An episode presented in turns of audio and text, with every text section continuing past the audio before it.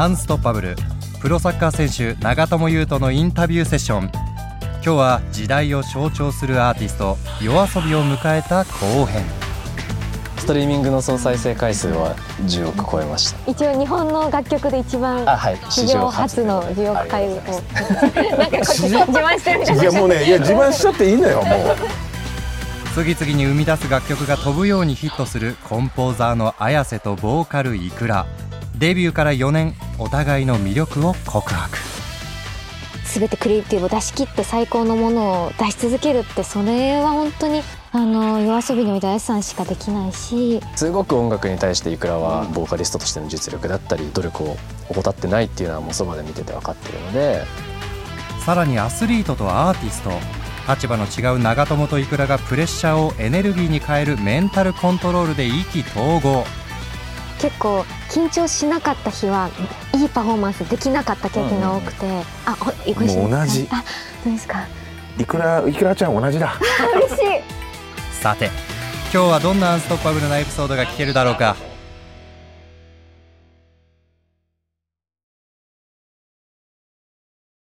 プレッシャーってまあ音楽だとなんか数字に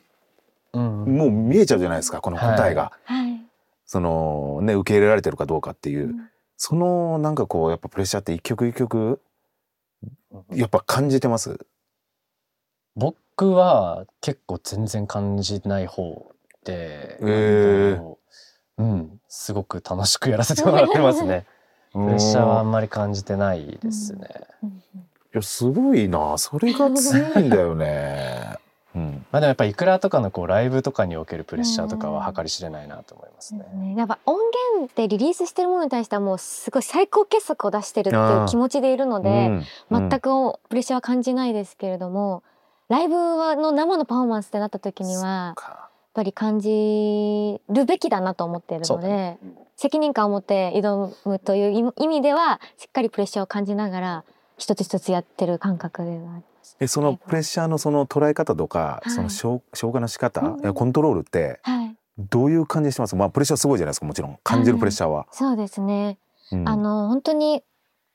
このプレッシャーとか緊張との向き合い方はずっと本当に悩み続けてきてはいるんですけど、うん。すごく緊張するタイプなはいので、私もは。いはい。なんですけどなんかあのある時からあのなんか怯えてステージに立つのって何の意味があるんだろうって思うようになって、で最近は特にあのライブ前に瞑想するようにしていて。でしっかり自分と向き合った時にうん。やっぱりこう背負ってるものとかあのなんだろう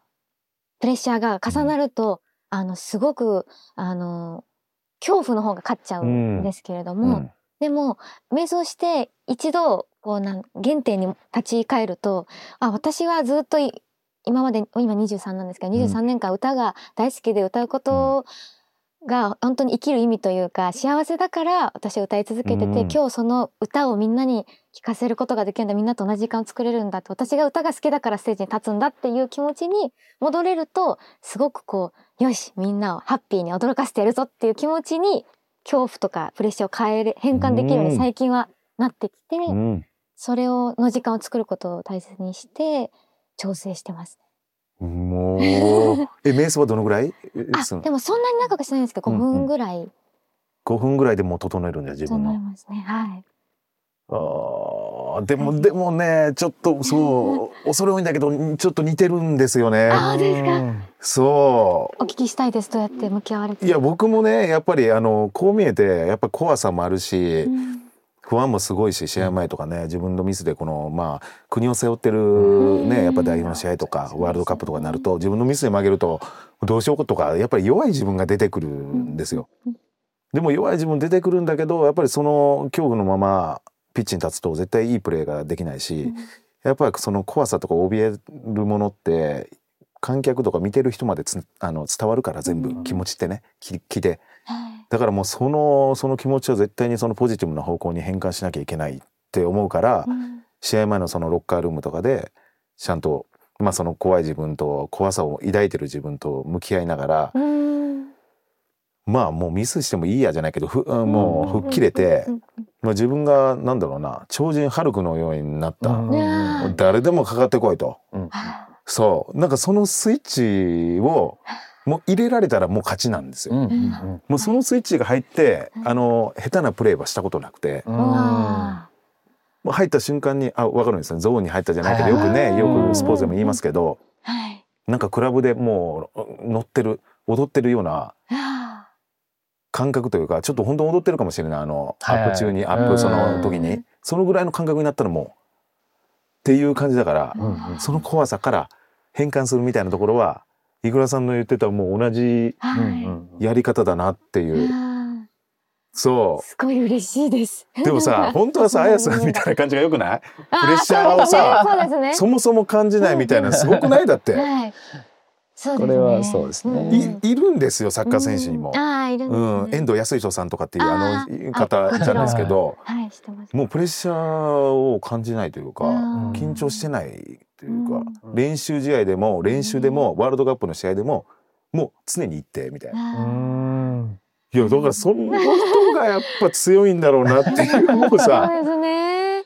僕ワールドカップのね試合の時なんてその前日とかでももう喉通らないんですよご飯があとかあるんですよ。はいはい。でも普通に遠藤さんはご飯をし そのように食べてみたいな。めちゃくちゃ寝れる人とかいいなって思います。ねえもう考えて寝れなくなるの。はい。あやさん寝れるんでしょ？だって。僕全然寝れないです。ね え寝れない？僕は単純にあのショートスリーパープラスなんか寝つき悪いっていうだけです。あプレッシャーがを感じて寝れないはないですね。なるほどね、はい。明日のライブどうしようとかって考えてとかじゃないってことね。あ全然ないですね。あの YouTube 見すぎて目が痛い寝れないですいやそれブルーライトがしみるっつって。いやだから本当強い人というか、うん。いや羨ましいなと思っちゃう。うんうん。私の場合結構緊張しなかった日は、うんいいパフォーマンスできなかった経験が多くて、あ、ほご一緒ですか？もう同じあ、どうですか？いくらいくらちゃん同じだ？嬉しい。めちゃくちゃ嬉しい。似てる？これからそれで生きていきます。そうでも本当そう。プレッシャーないとダメでしょ。だダメですね。やっぱりプレッシャーをうん持つ、プレッシャーとか緊張が、うんあの、えっ、と、なんだろう、奇跡を起こしてくれうるんうん。ものとの表裏一体というか、うん。そっちにガラッと切り替えたら、はい。あの逆に爆発力が生まれるみたいなことがあって、うん。なんでうん緊張しない日は良くなかったですね、すごく。パフォーマンスが。なんでちゃんと緊張してます。緊張をし持っていくってこと？その。そうそうですね。あのまあでも緊張を作るっていうことではないんですけど、結構難しくない？僕そこ悩んでる部分があって。はい。結構やっぱりいろんな激しいそのプレッシャーの中で、いろんな試合をやってくるワールドカップとかとそれこそやってくると、普通のなんか試合が緊張しなくなるというかプレッシャーを感じるそのなんか強さがやっぱり変わってくるから、慣れみたいね。す慣れですね、うん。いい意味でも悪い意味でも、はい。それが悪い意味になった時に、やっぱプレッシャー感じないってことはアドレナリンが出てこないから体も動かないっていう状況になってそこの悩みがやっぱ、うん多分今後もそうだしそうですね。いろんなことを経験していくと多分ん出てくると思うんですよ。ライブに感動しなくなってしまう日自分がいつか来てしまったら怖いなっていうのはすごく思います。心心が震えなくなってしまったらどうしようみたいな。うんやっぱ慣れってそういうのを連れてきちゃうものあるなっていうのを思うので。ね。それがね多分いろいろ多分出てくる時に はい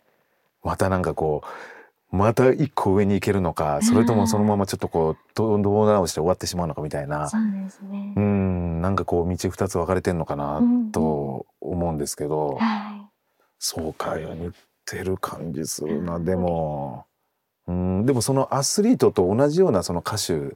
てやっぱり体が資本じゃないですか。はい。その普段からうんその運動じゃないけど体のメンテナンスも含めてはいかなりやってますか、そうですね。あの体調管理はめめちゃくちゃあのしっかりするようにはしていて、まあでもそれはもう、あの歌手の方皆さんそうだとは思うんですけど、うんうん。あとはでもあのフェス前とか、うん。夏フェスの前とか、あとはツアー回りますっていう前はあのもうツアーのセットリストをずっとあのランニングしながら息切らしながら歌ったりとかそういう練習をしたりとかあとはなんでしょう。でも食べ物もあの生ものを気をつけたりとかあとなんだろう私トレーニング。でもやっぱボイスコンディションはあーそうですね。うん、でかいと思う。あのボイスコンディショニングっていうボーカルコンディショニングっていうあ,、はいはいはい、のもうすごく夜遊びの曲を使う時にすごく喉が疲弊してしまうので、あと首周りとか肩周りの筋肉をほぐすマッサージをすっごい激痛なんですけど毎回していただくようにしてもらってたりとか。あでもそれをやるとやっぱりこう解放されるというか。そうですね。でもあの本当に選手の皆さんがマッサージとか受けられるのと、うん、多分ほとんどそういう意味合い一緒だと思うんですけど、うんうん、そういうものをやったりとかすごくのあの声帯には食器を使ってたりしますね。だってさあの体調悪くなったらさコンサートもちろんできなくなるでしょ、はい、どれだけこれなんかこう迷惑かけるのかっていう、しかもこんなにねビッグになるとそれだけねやっぱりサポートしてくれてる人もファンの数もそうだし。はい。でやっぱりなると自分がその体調悪くなると、一気にそれをね、ね、ダメにしてしまうって、はい、めっちゃプレッシャーだよ それ。いやでもそうですね、まあ、あのサッカー選手の皆さんももちろんそうだと思うんですけど。サッカー選手はねあの海外いるのよ。いや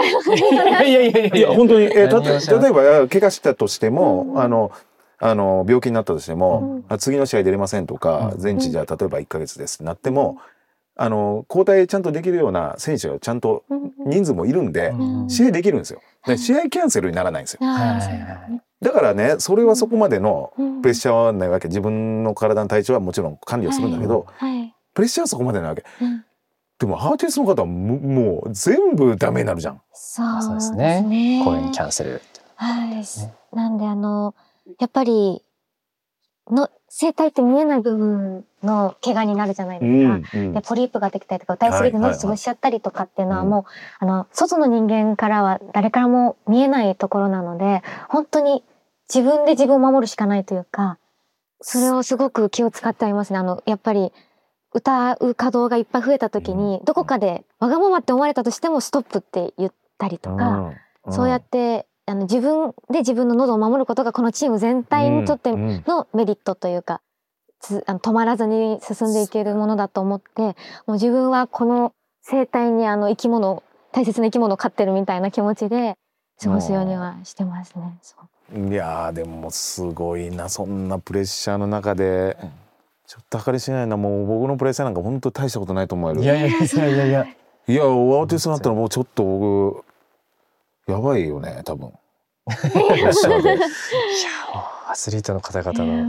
ね本当におっしゃってたけどね、うん、もう国みんなが応援してくれてることだから もうそんなのもう考えられない。もうブラボー言うとけばどうにかなるから。ブラボーブラボー言って走っとけばもうどうにかなる もういやいやいやもう。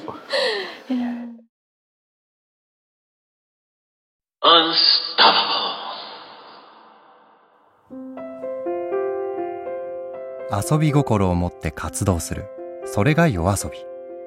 イクラはシンガーソングライター生田リラとして綾瀬はボカロ P というソロの活動を昼の姿としその延長線上に夜の姿としてのユニット夜遊びがある。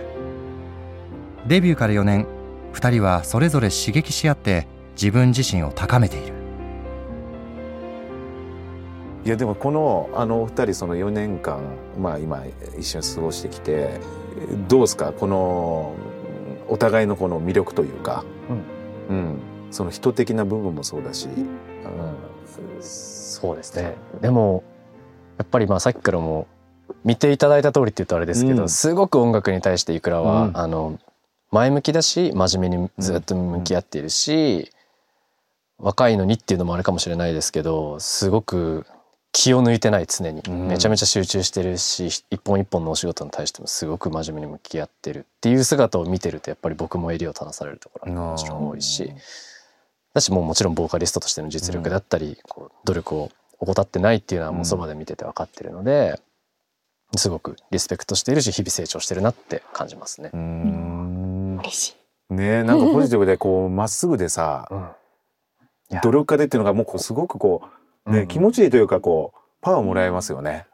本当だから自分のメンタルがぐずってる時も絶対あるはずなんですけど、うん現場で絶対にそれを出さないし常にめちゃくちゃ明るいから、うんそれを見てね元気づけられることもあるし、うん僕とかはしんどいとすぐしんどそうな顔するんで。いや、ち全然寝てなくてマジ無理みたいな。創作やばいから今みたいな。すぐなっちゃいますけど、彼女の方がよっぽど大人です、その辺は。ねええー、いくらさんはどうですか、エスさん。そうやって言うんですけど、うん。早瀬さんもめっちゃ私は出さない方だなと思っていて、うん。出さない方ということはおかしいですけどあのすごくやっぱりお互いすごく気を使い合ってるというかいい意味であの親しき中にも礼儀がありっていういうかあのやっぱりお互い大変な時とか辛い時って別のタイミングであったりする中で2人組でタッグでやってるので、そこはすごくこう想像力を持って今どんな状態かなっていうのをすごくあの綾瀬さんも私のことを気遣ってくれるタイミングがすごく分かったりとかするのでそこもすごいありがたいなというふうに思いますし、まあ、なんといってもやっぱコンポーザーって曲を作るあのずっとクリエイティブをし続けなきゃいけないっていう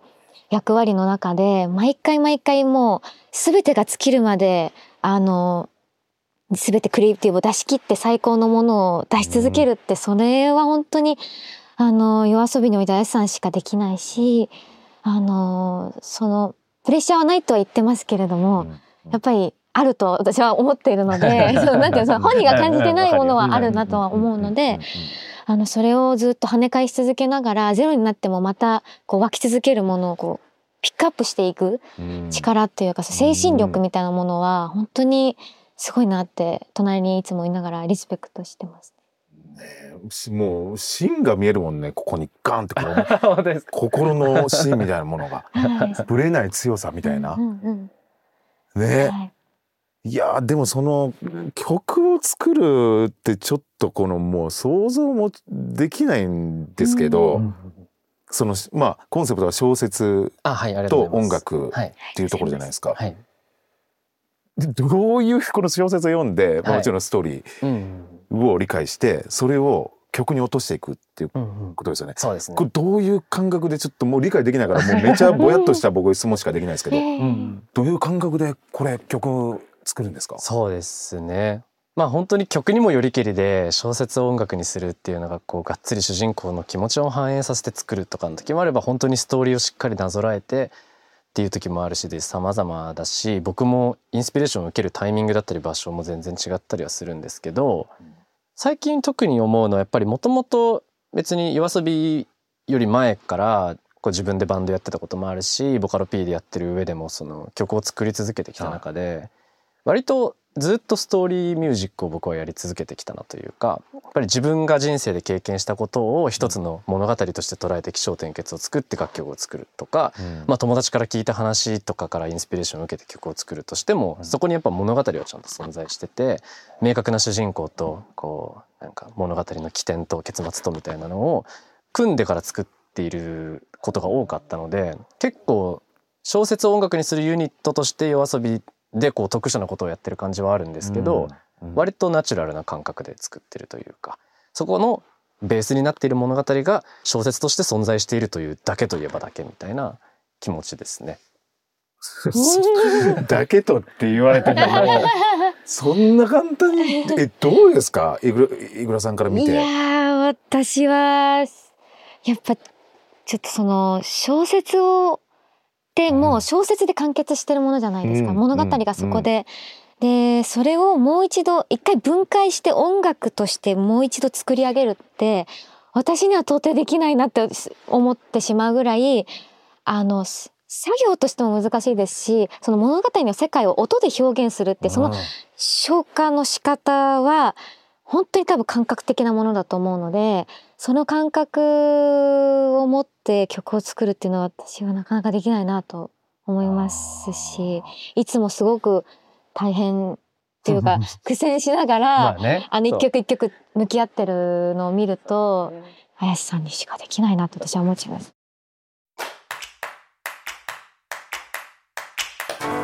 直木賞作家が書き下ろした小説で生まれた楽曲は4曲「ミスター」そして「セブンティーン」など。漫画「推しの子」の原作者に番外編の短編小説を書いてもらい誕生したアイドル。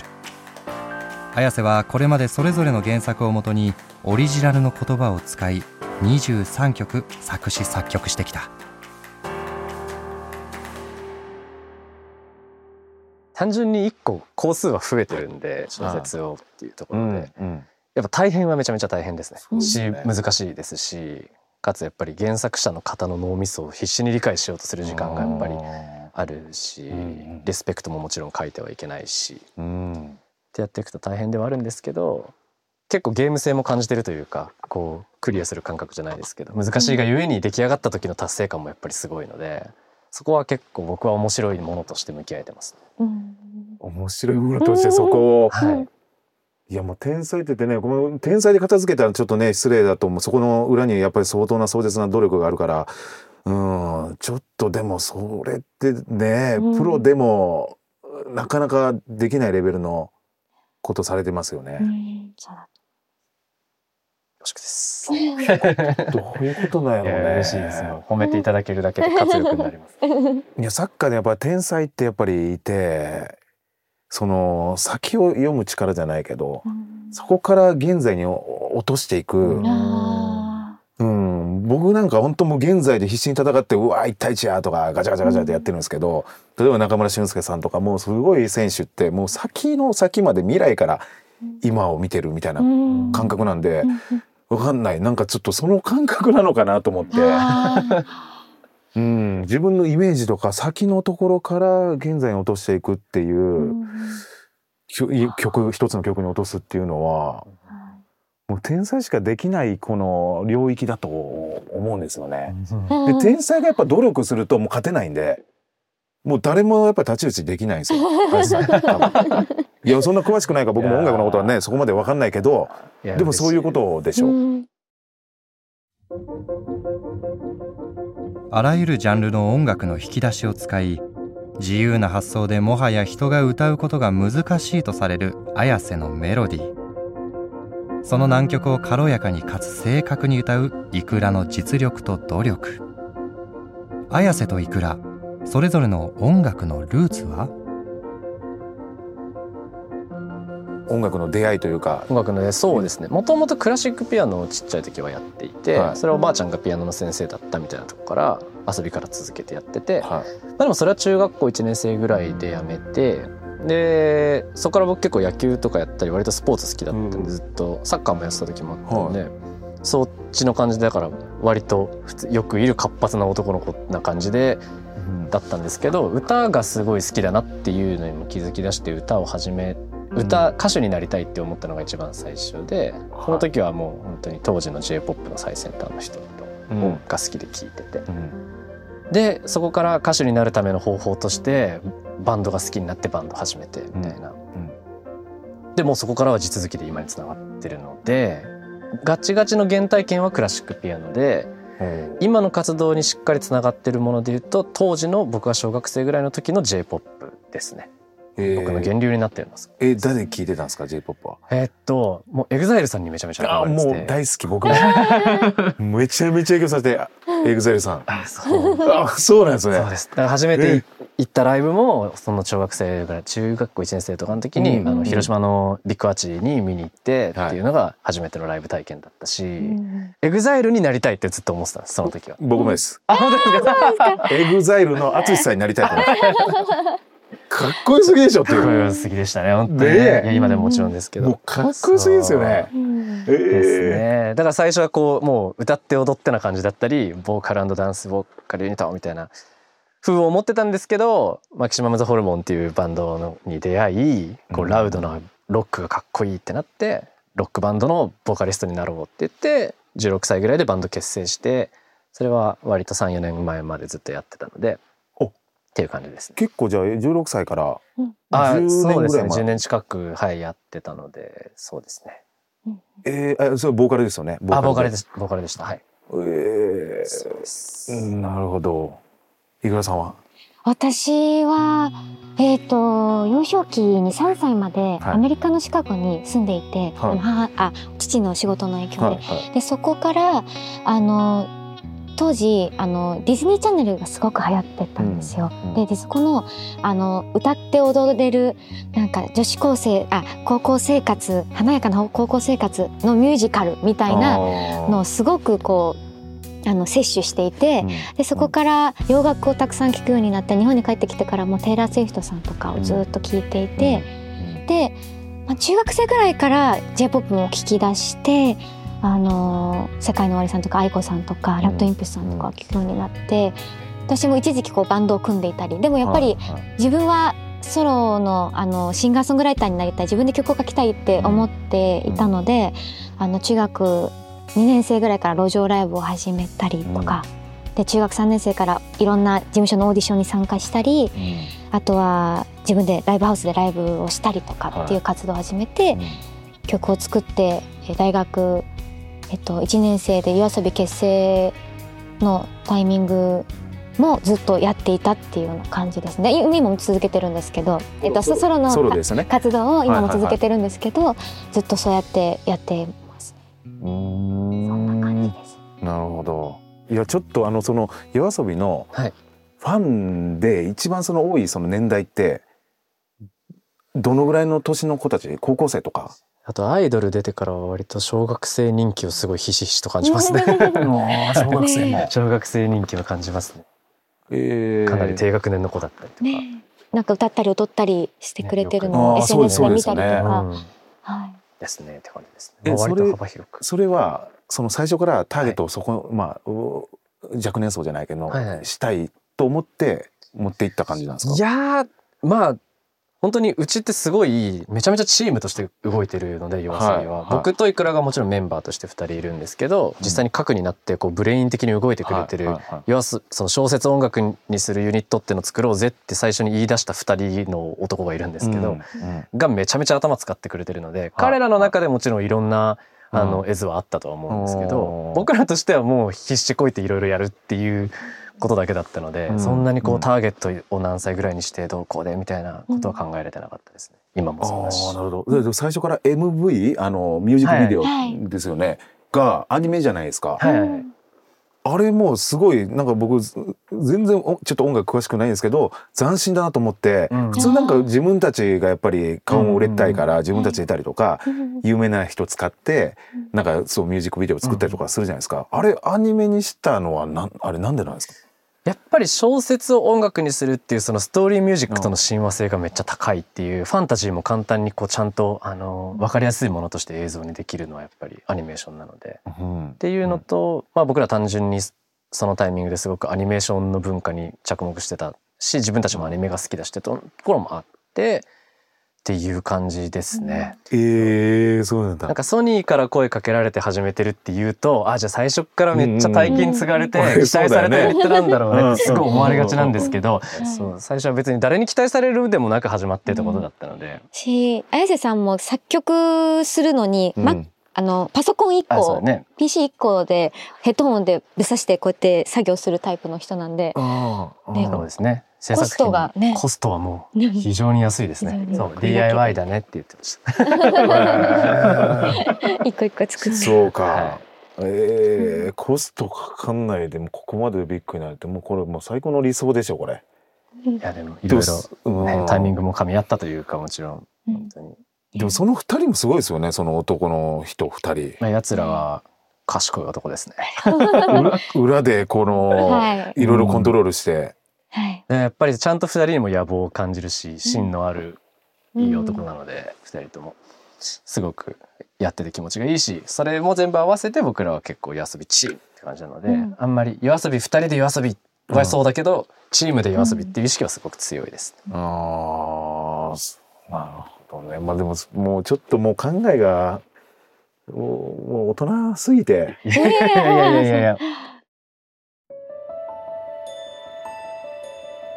今年13万人規模のアリーナツアーで綾瀬とイクラは楽曲の合間にスタッフ紹介コーナーを設けた。ブレーンの2人に加え現場マネージャー衣装メイクなどのチーム夜遊びを大勢のファンに紹介している。それはスタッフへの感謝の表れだった。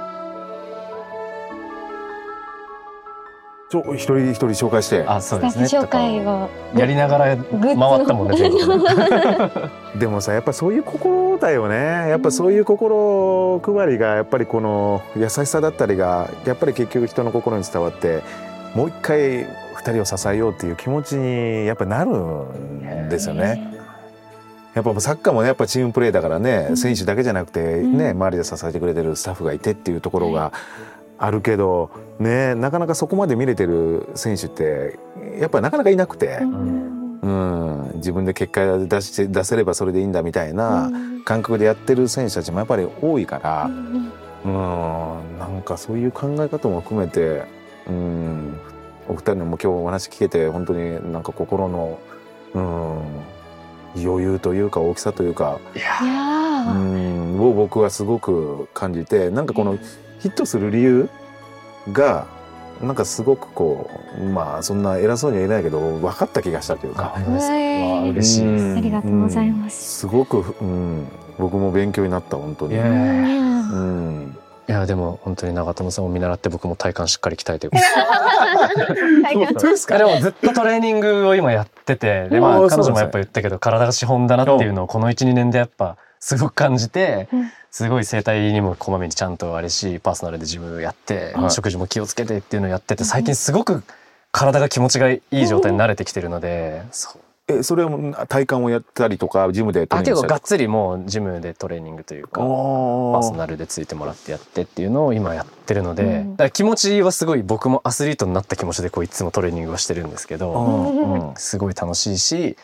あの、まあ、スポーツ選手の方とこうやってお会いさせていただくとやっぱり体のうん。当たり前すぎるんだけど、うん鍛えられてきたそれが仕上がりが違いすぎて ちょっと頑張んないとなっていう気持ちに なっておりますすという報告っていうだけなんです。いけどやいやいやありがとうございます。なんか嬉しいな。でもねやっぱ体がね変わるとなんか自信にもなったりメンタルもこう、うん。いやいい方向持っていけるよね。そうですね。もねう、まあ僕らも長く音楽を続けたいっていうのがやっぱ一つすごくあるので、長く続けるためには体をっていうのいやー絶対もう本当資本だと思う、ね体さえ元気だとメンタルも一緒についてくるけど、うん。体がダメになるとメンタルも一緒にいやられるんですよ。当ですね。もうどんどん動けなくなっていっちゃうから。うん。うん、思います。どんどん鍛えてください。ありがとうございます。継続は力なりです。ありがとうございます。はい。はい、あと最後の、はい、アンストッパブル、はい、止まらないって意味なんですけど、はい。あのー進むために必要なこととは何でしょうか？ねそうですね。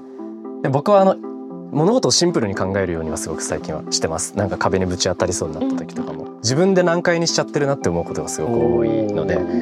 なんかやっぱ気持ちが沈んだりあうまくいかないなって時って大体複数個によるこう物事が絡んでうんうん沈んじゃってたりとかうん。前に進むべき道が分かんないって時に一回ちゃんと整理してうん。これは今考えてもしょうがないことだよね。これも今考えるべきことだよね。よく考えたらじゃあ今自分自身が立ち向かうべきはこの一個だけじゃんって言ってシンプルな道をちゃんと作ってあげて、うん。そことしっかり時間をかけて向き合うってことをして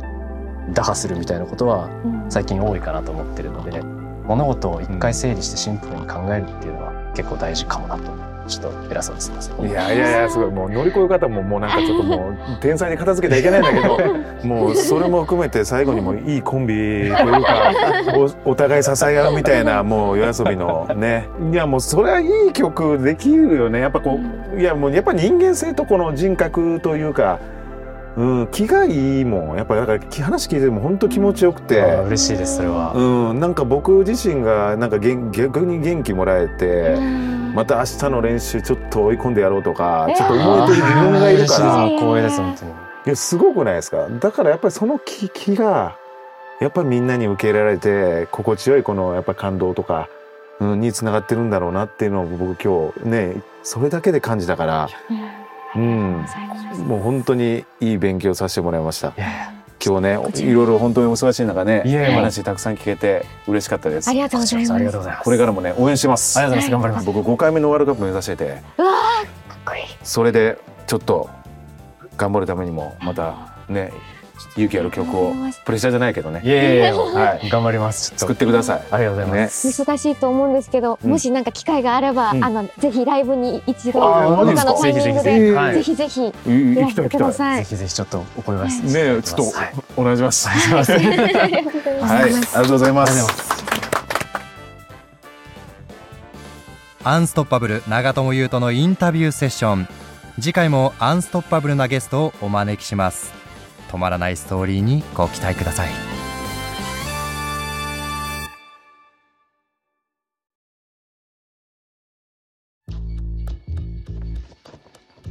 ワンダリーがお送りした「アンストッパブル」第13話。ナレーション町田啓太。サウンドデザイナー伊貝慎太郎。プロデューサー大友直子。シニアプロデューサーテレコムスタッフ小関隆平。エグゼクティブプロデューサーワンダリー柴田修平でお送りしました。